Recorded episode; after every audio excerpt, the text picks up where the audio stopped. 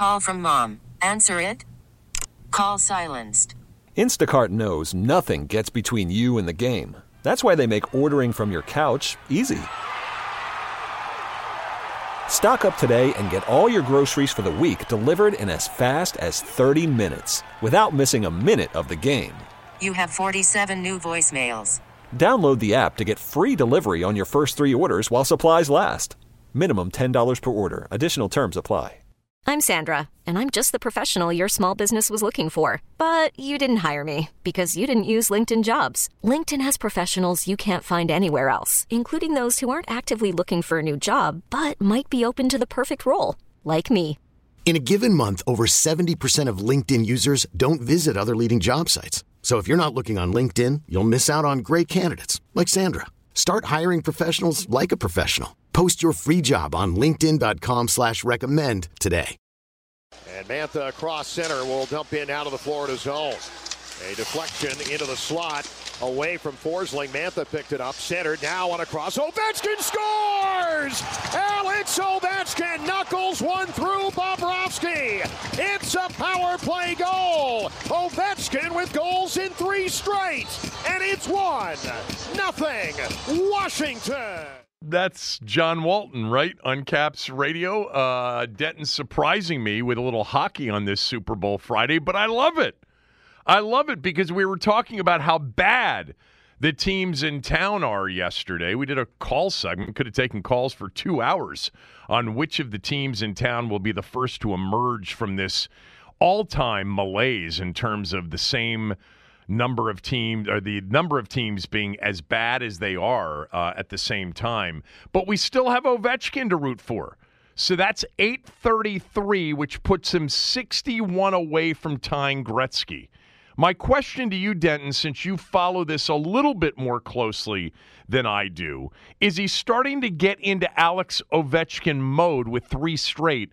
And is the Gretzky thing back within reach? Because I think recently people have said, ooh, Ovechkin is dropping off that proverbial age ledge. It ain't going to happen. Is it going to happen? Of course it's going to happen. Anybody that thought that he was not going to break it is silly. This man is not retiring until he breaks it, but he's starting to look like him, his old self again, right? Some of the shots that weren't finding the back of the net early in the season are now starting to find the back of the net. My guess is he, I think this was a goal number 11 of the season, 11 or 12. I bet he gets to around 25 or 30 by the end of the season. Still a lot of season left. I think he'll be fine. All right. Um, good for him. They lost. That's six losses in a row. That's not good uh, clearly. Um, but we've got something to follow there. But it is Friday of Super Bowl weekend. Super Bowl 58. We got a lot on that today. Sam Monson's going to join us from Vegas at 11:35. We will talk Washington football, including here at the start. Um, in a moment. Ben Standig will be here at 12 to update us on the staff coming together, which included Brian Johnson being added to the staff uh, yesterday. Philadelphia's offensive coordinator this year did not work out for him as a coordinator, but he is a respected offensive mind. Uh, and he's coming to Washington to work with Dan Quinn, but more specifically, Cliff Kingsbury. Also, Tavita Pritchard will stay. He was the quarterback's coach this year. A lot of people have suggested he is a rising coaching star. Uh, they are going to keep him on staff. As I mentioned to you before, just because you get a new head coach and you boom the old coach doesn't mean everybody leaves. It's impossible to fill out a new staff that's quality uh, driven um, when you're a new coach without keeping some of the people on the old staff because even if you got your choice of everybody or you put together a list of everybody that you wanted, not everybody's going to be available. Anyway, Ben at 12, Sam Monson, uh, 1135, the final smell test of the year coming up. 18 years of the smell test coming to a conclusion today. Um, 13 winning seasons, five losing seasons. I do have one pick for Super Bowl 58. Might not be the side, might not be the total, might be a first half side or total.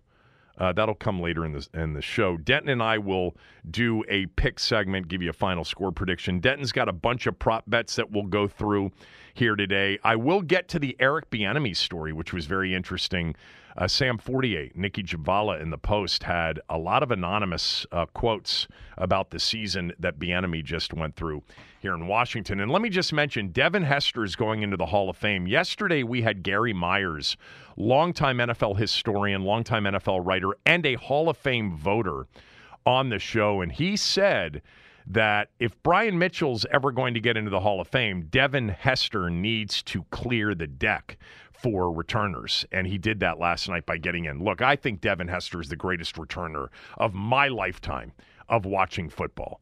I think Brian certainly in the conversation, but Devin Hester would be my number one.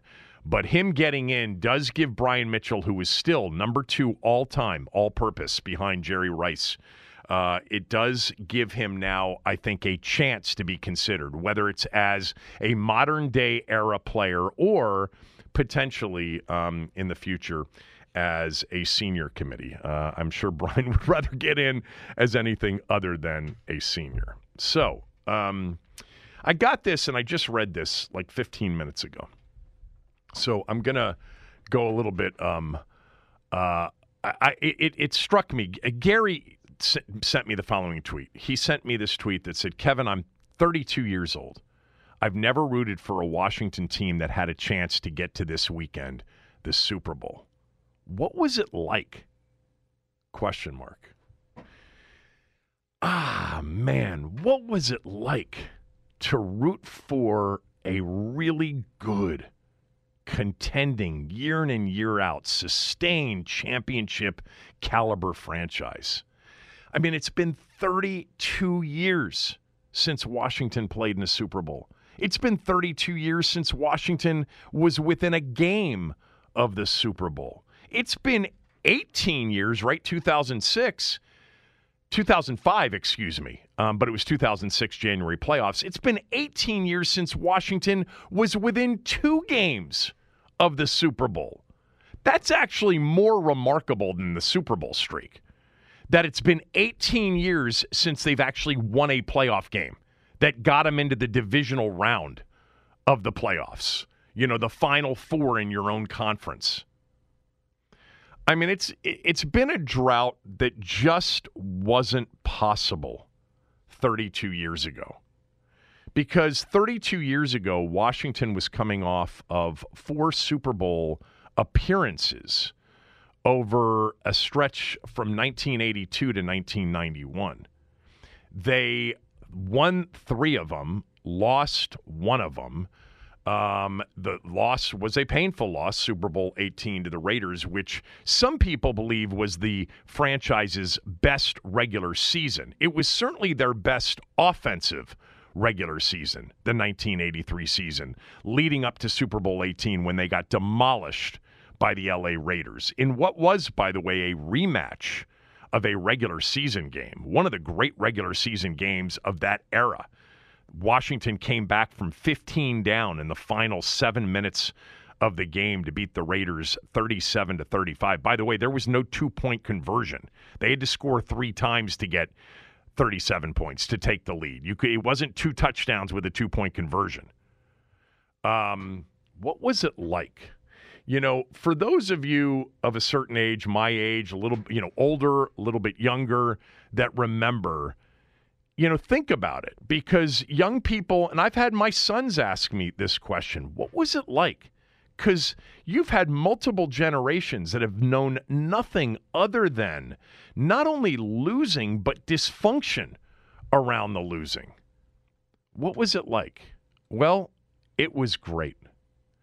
And it also became something that was so expected that when they did it towards the end, and I'm not talking about 80, 82 or even 83, but the 91 season, now it had been four seasons since they had won the Super Bowl. Okay, they won the NFC title in 82, 83, 87, and then 91. They were in the NFC championship game in 86. Um, so, you know, over a 10 year period, they played in five NFC championship games, winning four of those NFC title games. But I kind of remember it being incredibly euphoric and thrilling to start. And then it just became expected. Like you got into this rhythm of football season and you get into December and January, and it wasn't about whether or not they would be in the postseason. It was about year in and year out, were they good enough to win the whole thing? That's really what it was about for the Joe Gibbs years. Now, for those of us that can go back to the George Allen years, there was a lot of that during the George Allen years, just not the same production in the postseason. But there was a feeling when during the George Allen years in the 70s of we're really good, but are we good enough? With Gibbs, it became we're really good, but is it Super Bowl winning good? And some years it wasn't, you know, a definite that we were the best team in the league, but you never counted us out, ever. It really was, though, each year, this expectation of, well, they're going to go to the playoffs. That's a given. And they didn't go to the playoffs every year, just so everybody understands. You know, they missed the playoffs at 10 and 6 multiple times, but they were good teams. You know, 82 was the first in a stretch of they went to the playoffs, won the Super Bowl. 83, they went to the playoffs, went to the Super Bowl, lost. 84, they won 11 games. They lost in the first round in a stunner against the Bears, which was a year before the Bears became great. In 85, they went 10 and 6 and missed the postseason. In 86, they got to the NFC title game. In 87, they won the Super Bowl.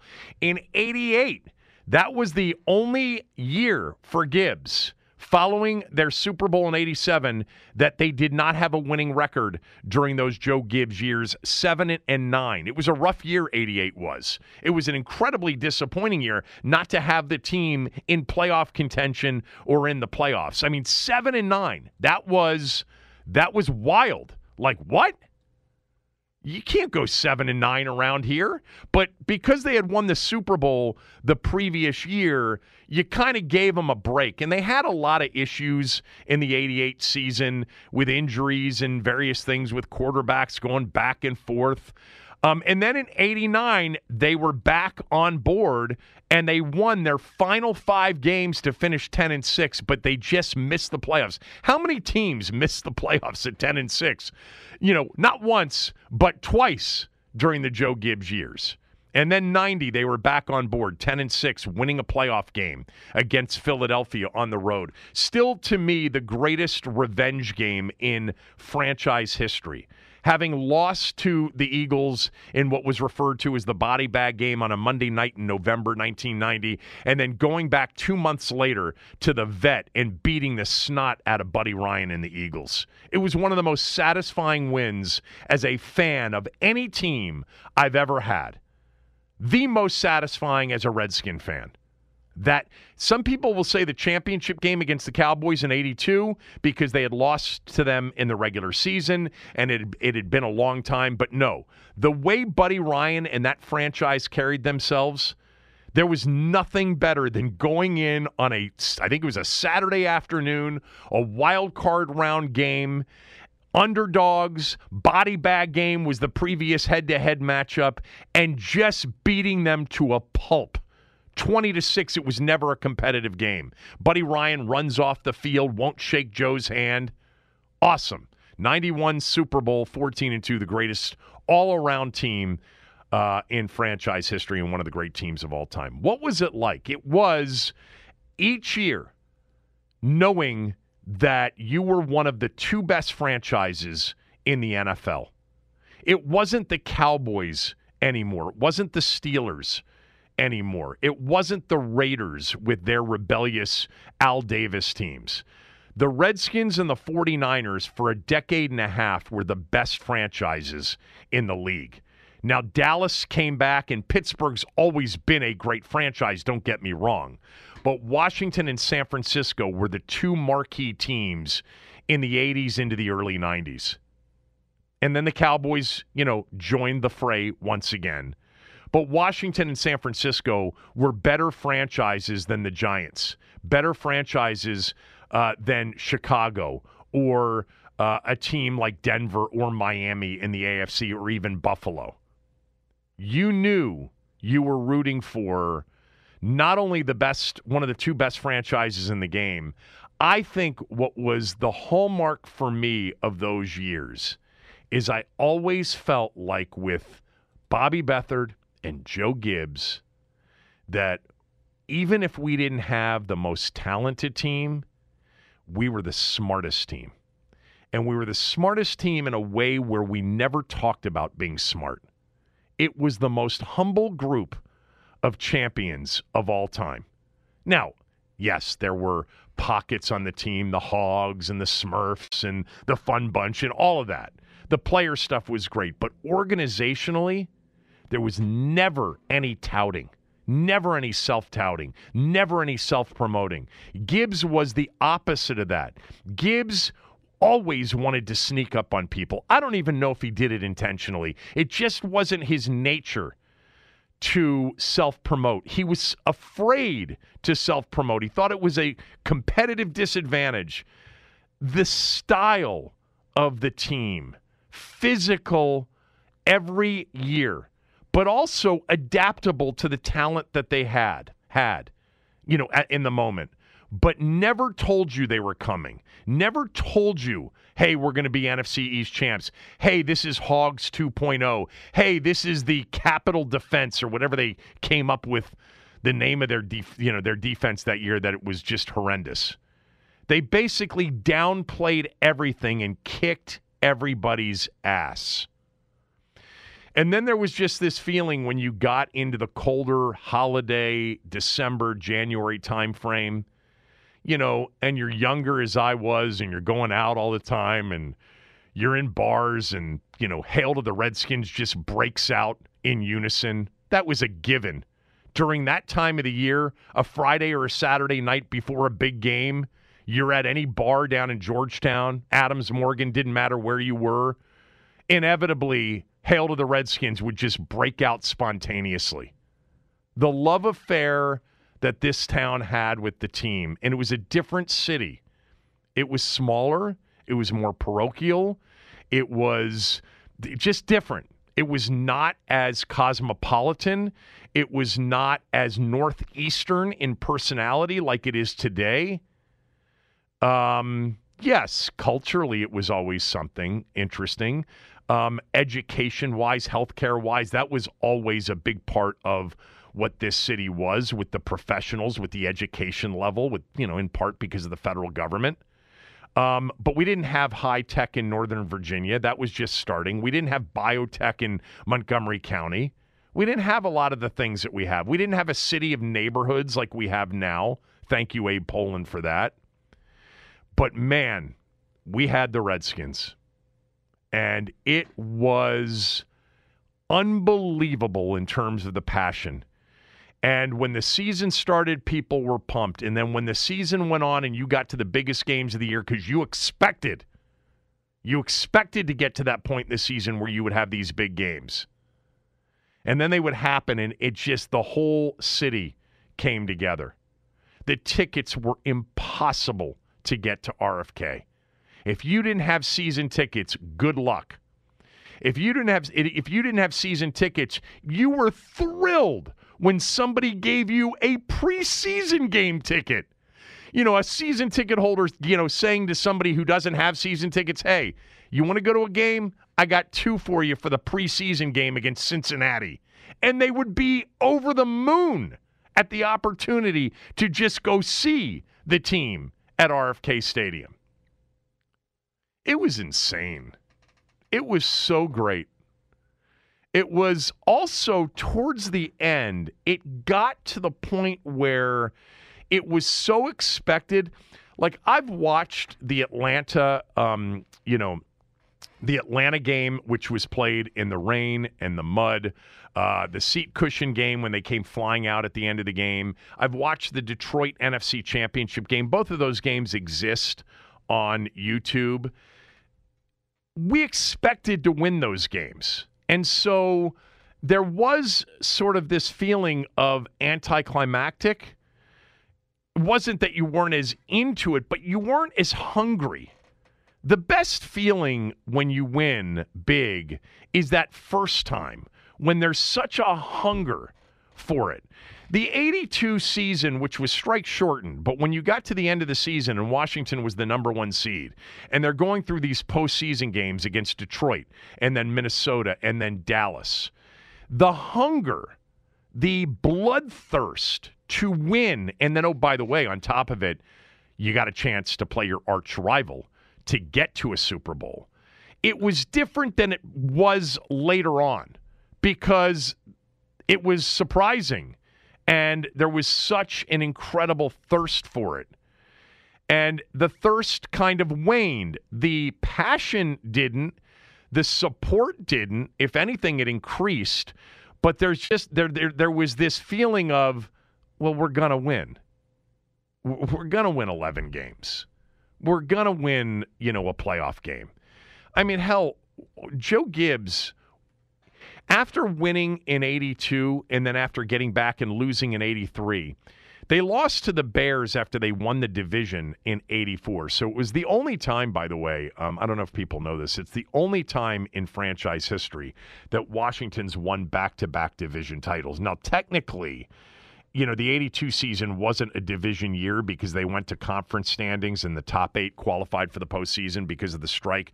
But they would have won the division had it been a division format in 82. And it would have been three straight years of winning the NFC East. As much success as they had, you know, during that stretch, they didn't go back to back as division champs except for one time, and that was 83 84. Again, 82 would have been, but, you know, I'm, I'm getting sidetracked here.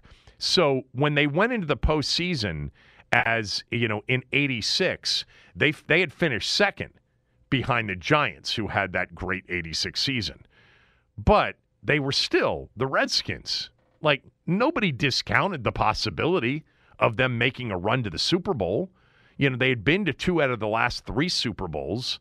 They were the second best team you could have argued that year in the NFC, and it proved out so because they went to Chicago and won at Soldier Field. They went to Chicago in back to back years, road playoff games, and beat those badass Bears. Now, Doug Flutie started one of those games because Jim McMahon was hurt, but the Bears coming off that 85 season, one of the greatest seasons in history, the next two years went, I think it was 15 and 1 or 14 and 2 one of those seasons.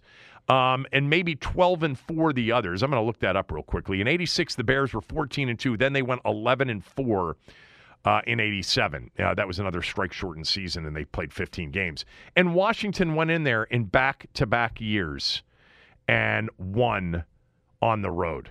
That was like the beginning of Gibbs proving yeah, it doesn't matter about the regular season. We're built for the big moment. You know, they did it again in 90. They did it in 87 when they went to the Super Bowl. They beat the Bears on the road. Then they got lucky in not having to face the 49ers, who got upset by Minnesota, beat Minnesota. And then 90, they go on the road and they beat the Eagles. And then 91, they had home field. What was it like? It was the greatest. It's so great for a city to have that kind of passion for one team. It was a unifier like nothing else has ever been. And in some towns, you don't have to win for the team to be a unifier. The problem with the last 25 years is it wasn't a unifier because people checked out because it wasn't just about the losing, it was about just the behavior. It was terrible we had gone from this classy organization to low rent scum for 25 years. 32 years in counting since the last Super Bowl, and really 31 years in counting since the last time this organization was the organization that I grew up with. But Gary, I appreciate that because I, I don't know how, you know, people your age, people my son's age, it, I, I, I real, I, it's not that it's the first time I've realized it at all. I've thought about it a lot, but you missed out. God, you've missed out. Um, yeah, we did, and it sucks. Yeah. Uh, 301 230 0980. 301 230 0980. I just read this before the show, so I was just sort of freewheeling it there. But I want to hear from those of you who, if you got asked what I got asked, what was it like? How would you describe it? 301 230 0980. It's the Kevin Sheehan Show on the Team 980 and the Team980.com. Call from mom. Answer it. Call silenced. Instacart knows nothing gets between you and the game. That's why they make ordering from your couch easy. Stock up today and get all your groceries for the week delivered in as fast as 30 minutes without missing a minute of the game. You have 47 new voicemails. Download the app to get free delivery on your first three orders while supplies last. Minimum $10 per order. Additional terms apply. Okay, picture this. It's Friday afternoon when a thought hits you. I can waste another weekend doing the same old whatever, or I can conquer it. I can hop into my all new Hyundai Santa Fe and hit the road. Any road. The steeper, the better. Because my all new Santa Fe is available with HTRAC, all wheel drive, so I can hit the trail without a worry in the world. Heck, with three rows and best in class rear cargo space, I can pack the whole family in with all our gear. We've got available dual wireless charging for our phones, so we'll never lose touch with civilization, and we won't lose touch with the primordial power of Mother Earth. So, which is it? Waste the weekend or do something a little more epic? And conquer it in the all new Hyundai Santa Fe. Visit HyundaiUSA.com or call 562 for more details. Hyundai, there's joy in every journey. I'm Sandra, and I'm just the professional your small business was looking for. But you didn't hire me because you didn't use LinkedIn jobs. LinkedIn has professionals you can't find anywhere else, including those who aren't actively looking for a new job but might be open to the perfect role, like me. In a given month, over 70% of LinkedIn users don't visit other leading job sites. So if you're not looking on LinkedIn, you'll miss out on great candidates like Sandra. Start hiring professionals like a professional. Post your free job on linkedin.com slash recommend today. Ace Law listener lines are open. A lot of you want to weigh in on how you would answer the question that I got from Gary, which was Kevin, I'm 32. I've never rooted for a Washington team that had a chance to get to a Super Bowl. What was it like? Um, from Devin, Devin writes, Sheehan, when you described the breaking out of Hail to the Redskins, I can remember being in Winston's one night before a playoff game, and it must have been sung 12 times in the bar. Yeah, that was a given.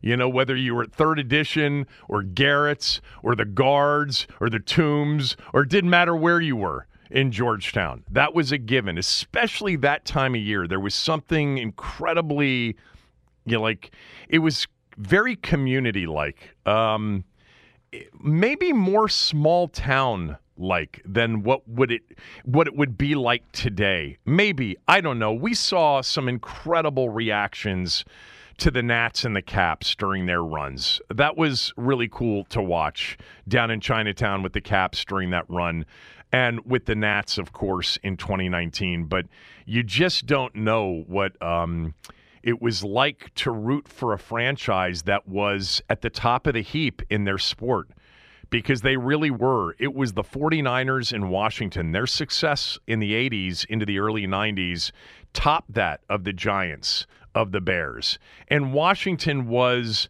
San Francisco was to a certain degree too, but it was more than just the winning, it was just the class organization that they were you know, with an incredible general manager, supportive ownership, even though obviously Jack Kent Cooke was, you know, uh, a, a unique guy for sure. But the combination of Bobby and Joe, and then Charlie and Joe, you just had the best. Um, and back then, you know, to be honest, quarterback, it was important for sure, but it wasn't as important. You know, it was just a different game. Joe Gibbs, we know, the only coach in NFL history to win the Super Bowl with three different quarterbacks. Imagine if he did that in this day and age. It'd be nearly impossible to pull off. Um, but yeah, it was uh, it was a cool time to be in this city and to be a fan of this team. Everything else in town paled in comparison. It still does numbers wise. All right, just not at the disparity that it was back then, but it was special. It was very um, it was a unifier like I don't know we we have uh, in a city like ours that is incredibly political and incredibly divided at times. This was the number one unifier I think of all time for for our town. All right, a lot of you want to weigh in on how you would answer Gary's question when he said, "What was it like?" Uh, let's start with Bob in Columbia. Bob, go ahead. Yeah, the uh, couple of things you forgot to mention Crazy Horse right next to Winston. well, there's lots right of places there, I forgot is- to mention. Of course, Nathan's. Yeah, I mean, where uh, Jack Kent Cooke's uh, wife drove oh yeah, by Marlena. with her, her boyfriend on the hood of her car or whatever. yeah.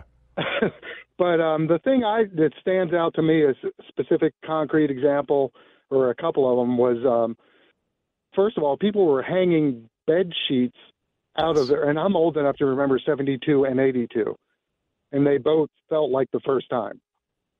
And Right. if we ever get back there, it'll feel like the first time again. Um, but yeah, no, there were pictures in the paper. People would spray paint big bed sheets saying, you know, "Hail to the Redskins" or "Go Hogs" or "Beat Miami." Um, the media, you know, there was no social media per se, but there was TV, radio, newspapers. They would all, you know, uh, the all news radio station. Everybody would come in and come out leading with the Redskins story. You know, Yes. that was the big thing. Or like, you know, the all news would play "Hail to the Redskins" coming in and out of commercial breaks. It was the lead story on the front page of the newspaper, lead story on the television news, not just sports.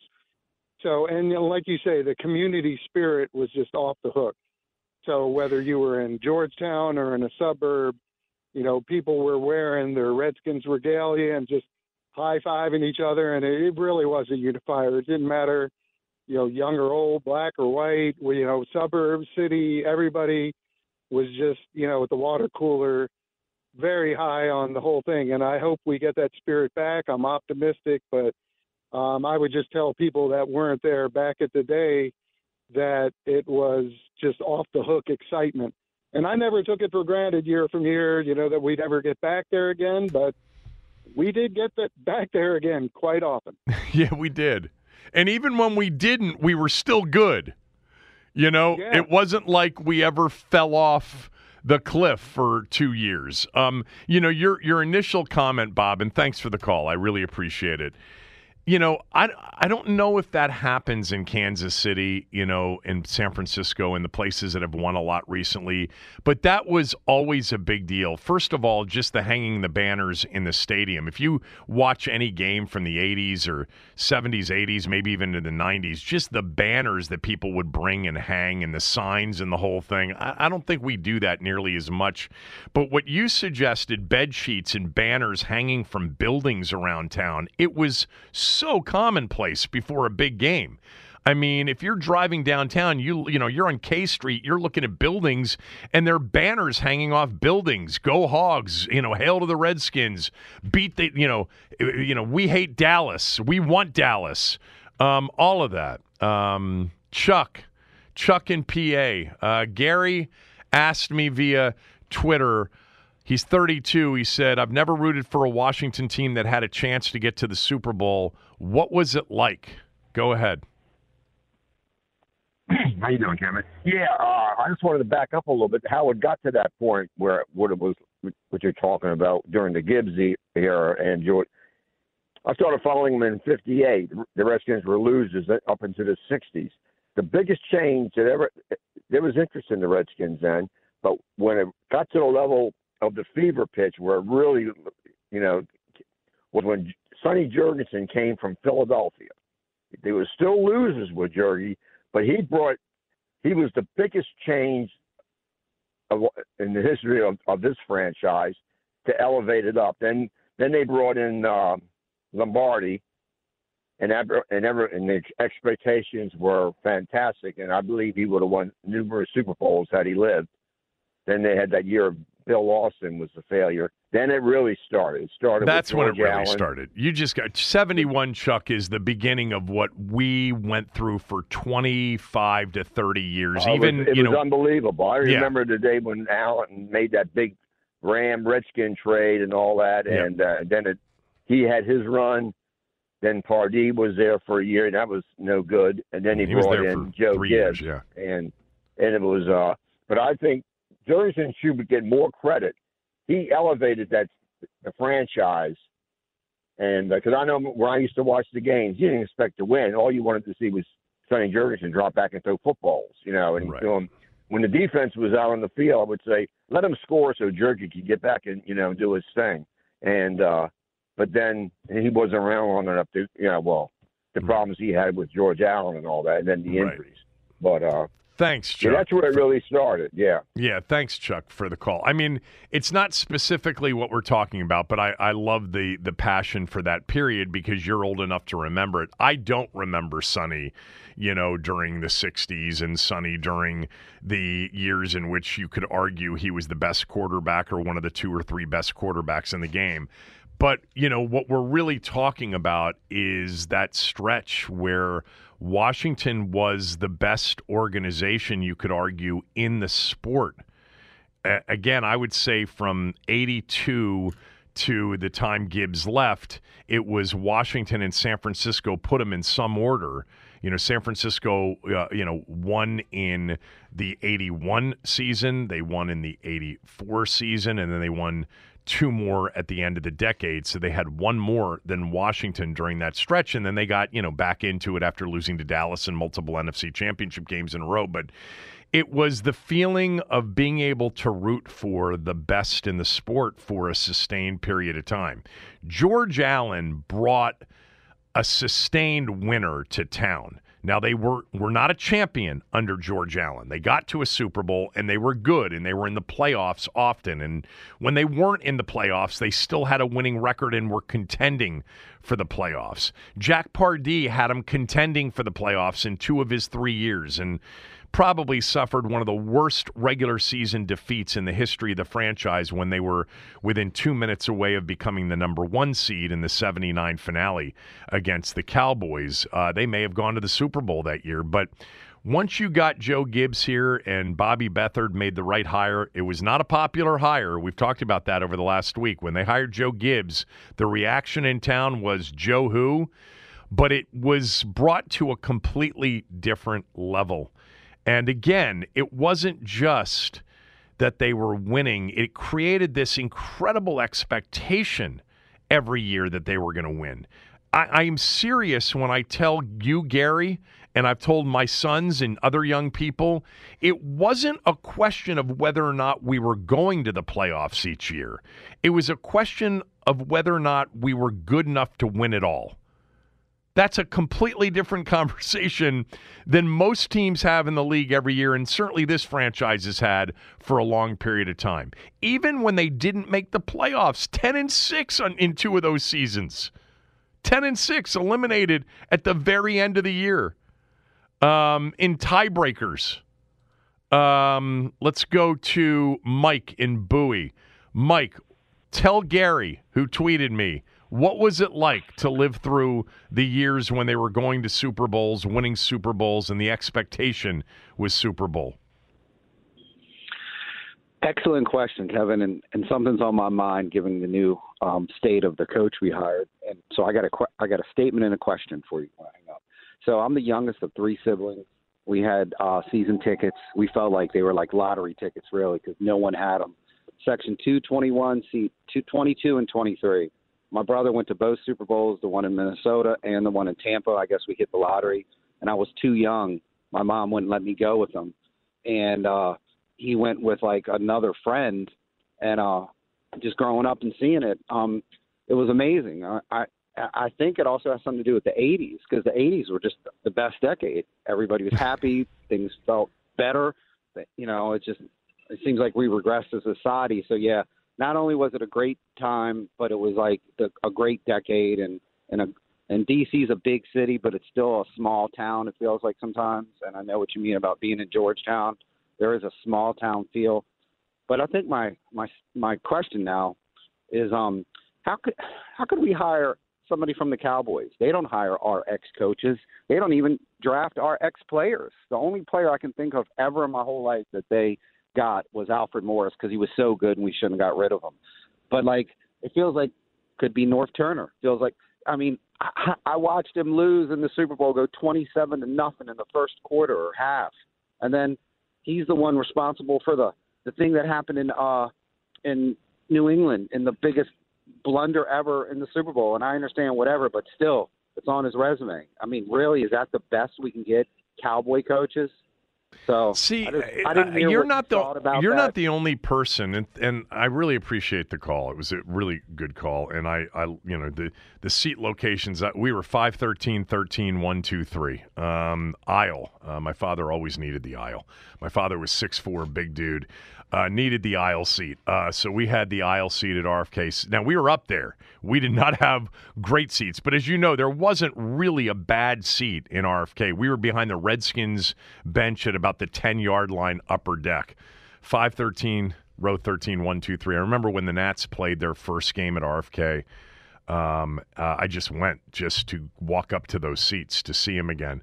Um, but anyway, um, look, as far as you're bringing, you know, it to, to present, uh, you're not the only person that seems to have an issue with hiring a former Cowboys coach, uh, an assistant coach. I just don't care.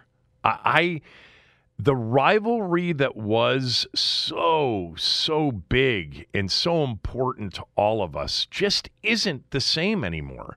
When they hired Norv Turner, it was completely different. By the way, Norv was a much more sought after coordinator than Dan Quinn was. I mean, if we're comparing Norv Turner, you know, after back to back Super Bowls, um, and Dan Quinn this year, Norv was a hot commodity, and Washington was still perceived to be a great franchise. Jack Kent Cooke owned it. They had Charley Casserly as the general manager. You know, there was no, we were a few years away from Dan. Um, but I don't care. I just want the best possible coaches on the Cowboys thing. Uh, but I'm not, you know, I don't have a problem with those of you that are concerned. I just view our rivalry with Dallas, you know, very sadly in a completely different state than it used to be. Um, and as far as the Super Bowl meltdown, I, I think you can't just, you know, look, uh, actually, the, game that he just coached in against Green Bay is more alarming than the Super Bowl for me. All right, phone lines are packed. I want everybody to stay there because I want to hear how you would answer Gary's question. What was it like to live through an era of rooting for one of the two best franchises in the sport, where the expectations year in and year out were that you were going to win, you were going to be in the postseason, and the only question year in and year out was, is this year's version of our team good enough to win it all? Um, you know, we we've heard people like Riggo before say it wasn't even it got to the point where it wasn't about the regular season. They were always gearing up for the postseason because they knew they'd be in it. They were that good. And they were that much smarter. Even when they didn't match up talent wise, or it was closer talent wise, or they were playing a perceived better team, it seems like they always had a plan and they outsmarted the competition. They out toughed the competition. There was just something, they had an identity, brains and brawn combined. Um, all right. Uh, Matt, Rick, Joe, Reggie, Pete, Sing, everybody else on hold, stay there. How would you answer Gary's question to me, which is he's 32 years old, has never rooted for a team that had a chance to win a Super Bowl, and wants to know what it was like when they had a chance to win the Super Bowl every year? Kevin Sheehan Show, the Team 980, the Team980.com. We are free and live on the Odyssey app, and our Super Bowl big game coverage this, this week on Team 980 has been presented and still is by Solo Stove. Feel the heat of the world's most popular smokeless fire pit, solostove.com.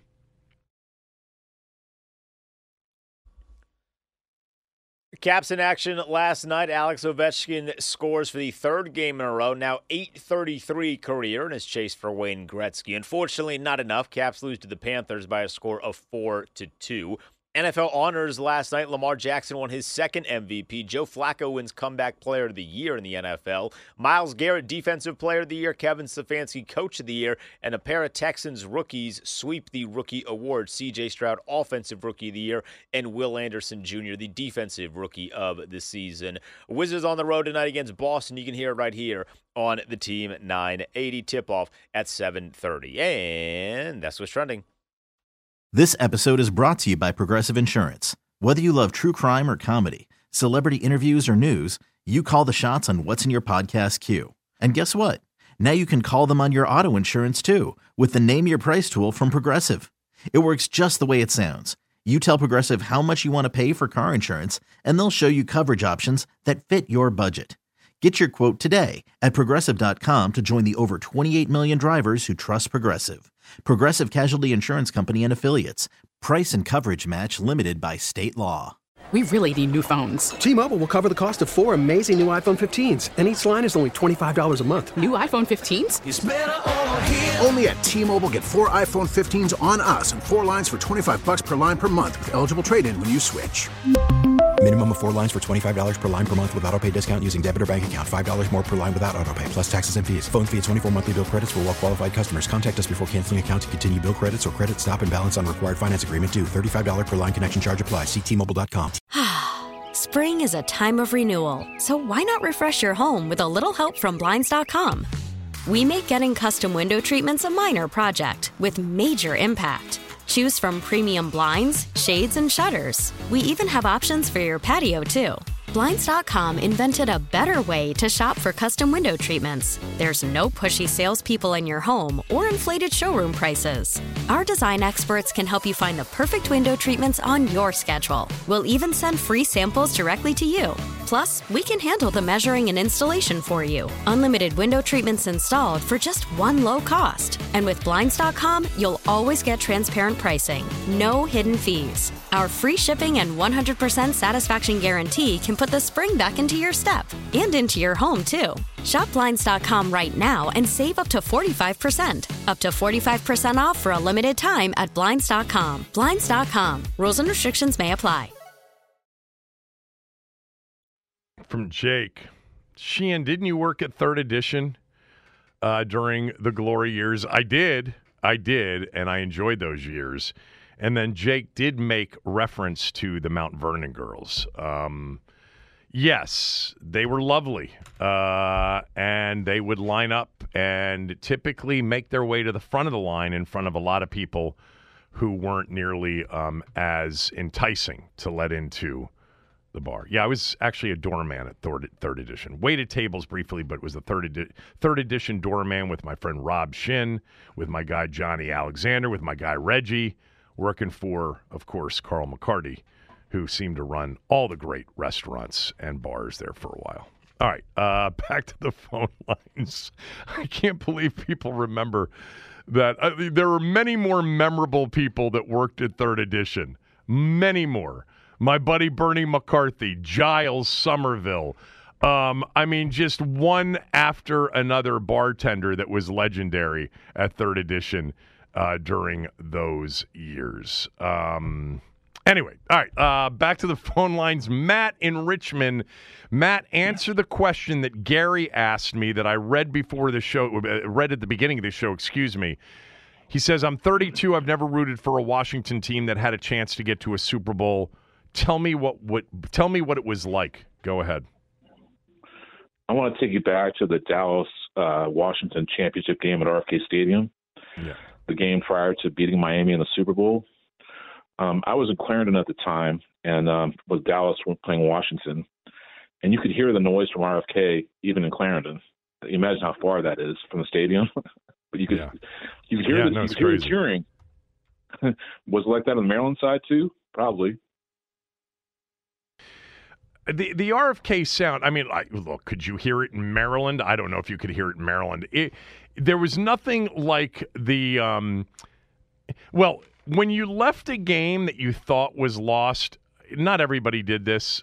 Um, we we were unfortunately very much like my good friend Zabe calls it. We had the ale theory in our family: always leave early, uh, unless it's you know a close game. But when you were when you left that stadium thinking that maybe it was a loss, and then all of a sudden you heard this roar and you were like, "Oh my God, what just happened?" And then you could run back in if you acted like you knew what you were doing and get back into the stadium. Um, but yeah, no, the roars from RFK, you know, in and around that neighborhood and and and further away were incredible. Sure. Everybody was a Red. Seems like everyone was a Redskin fan back in those days. My coworkers were Reds. Were that's all we would talk about with the, the Redskins. Even not also on Mondays, not just Sundays. Yeah. And um, they were topic of the town. They were the topic, especially on Monday mornings. They were. They were indeed. Uh, thanks for the call, uh, Matt. Appreciate it. Let's go to our guy Reggie in Charlotte. Reggie, how would you answer Gary's question? What was it like during those years of being a Super Bowl contender virtually, you know, every other year? Um, so I would say that well first I'm I'm 46. I grew up in Richmond. Um, I was in the fifth grade when we won the Super Bowl against Denver. I was a ninth grader when we won the Super Bowl against Buffalo. I would say to him, it was nothing like going to school on Friday talking junk to other guys that you know their teams were Philly or Chicago or whoever Dallas. It was nothing like talking junk to say, you know, we play y'all this weekend. It's not about if we're gonna win. It's about how much we're gonna beat y'all by. So like, like well, uh, how much you want to bet. And it was nothing like coming to school on Monday telling them I told you so. Like I told you Art Monk was gonna go crazy. I told you Gary Clark was gonna go crazy.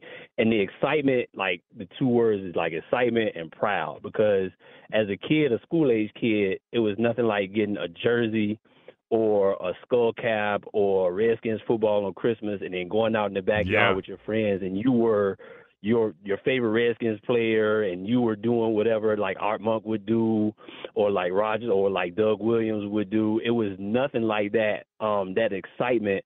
Um, a couple of things, Kevin. My cousin and I, we grew up in Richmond. He's two days younger than me. He was a Philly fan because he loved Randall Cunningham. And again, it was nothing like spending the night with my cousin and then just talking junk all weekend about who's gonna beat who, what Randall was gonna do, what Doug Williams was gonna do, what Art Monk was gonna do. Um, and I moved to Charlotte in 2006 um, on the heels of the, the Tampa Bay playoff when we beat Tampa Bay in the playoffs. And, and when I moved down here, of course, you know, I got my Redskins flags on my on my car, and Yeah. but since then, it just hasn't been because now people are like, man, when are you gonna be a Panthers fan? I'm like, never. But it's harder now to say never because our team is like, mm, when are we gonna win? And and it's tough. But back then, it was super exciting and it made you super proud to be a Redskins fan. So that's that's how I would answer. That's as a school age kid back then. That's how I would answer his question. Yeah, So you know, you also bring call. up something that you didn't necessarily intend to bring up for me, but I think one of the things that I fa- found interesting over the last, you know, decade in particular is that if you don't live in the market, and by the way, the the, the football team will tell you that the the per, the largest percentage of their hardcore fans don't live in the DMV. They live outside of the DMV. And by the way, you know, a lot of the numbers that we see in, in our business, like I, you know, I can track on, on on podcasts, you know, where the listeners are coming from. It's always a shock to me that, you know, basically half the audience lives outside of the DMV. Well, part of that is obviously because DC is a very transient city and you're a fan here and then you end up moving elsewhere. But I think what's happened, and I know this from friends of mine that don't live in the market, they are still so much more into the team than those of us who have lived the day to day over the last many years of the Snyder regime. And I think a lot of that, uh, this is just, you know, uh, projecting here in terms of why this is the case. I think when you live in a different market, you know, let's just say you're a DC guy and you're a Skins fan, a Caps fan, a Nats fan, a Wizards fan, and you're living in Charlotte or you're living in Indianapolis or you're living in Denver, you like to sort of promote your hometown.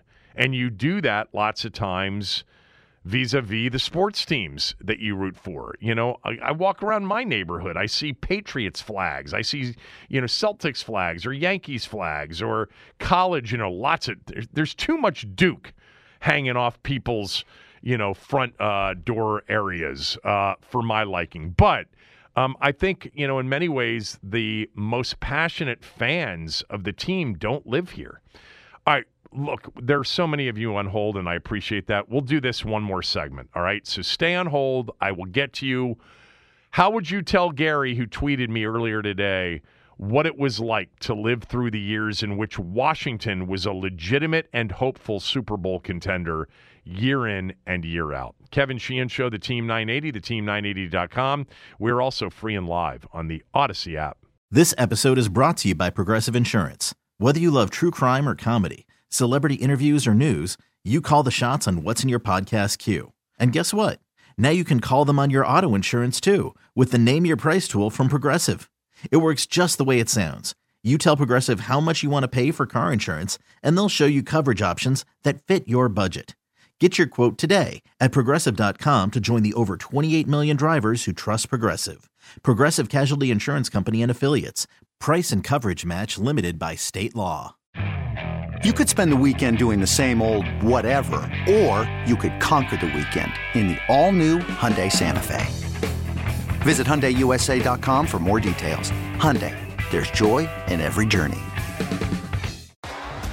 T-Mobile has invested billions to light up America's largest 5G network from big cities to small towns, including right here in yours. And great coverage is just the beginning. Right now, families and small businesses can save up to 20% versus AT&T and Verizon when they switch. Visit your local T-Mobile store today.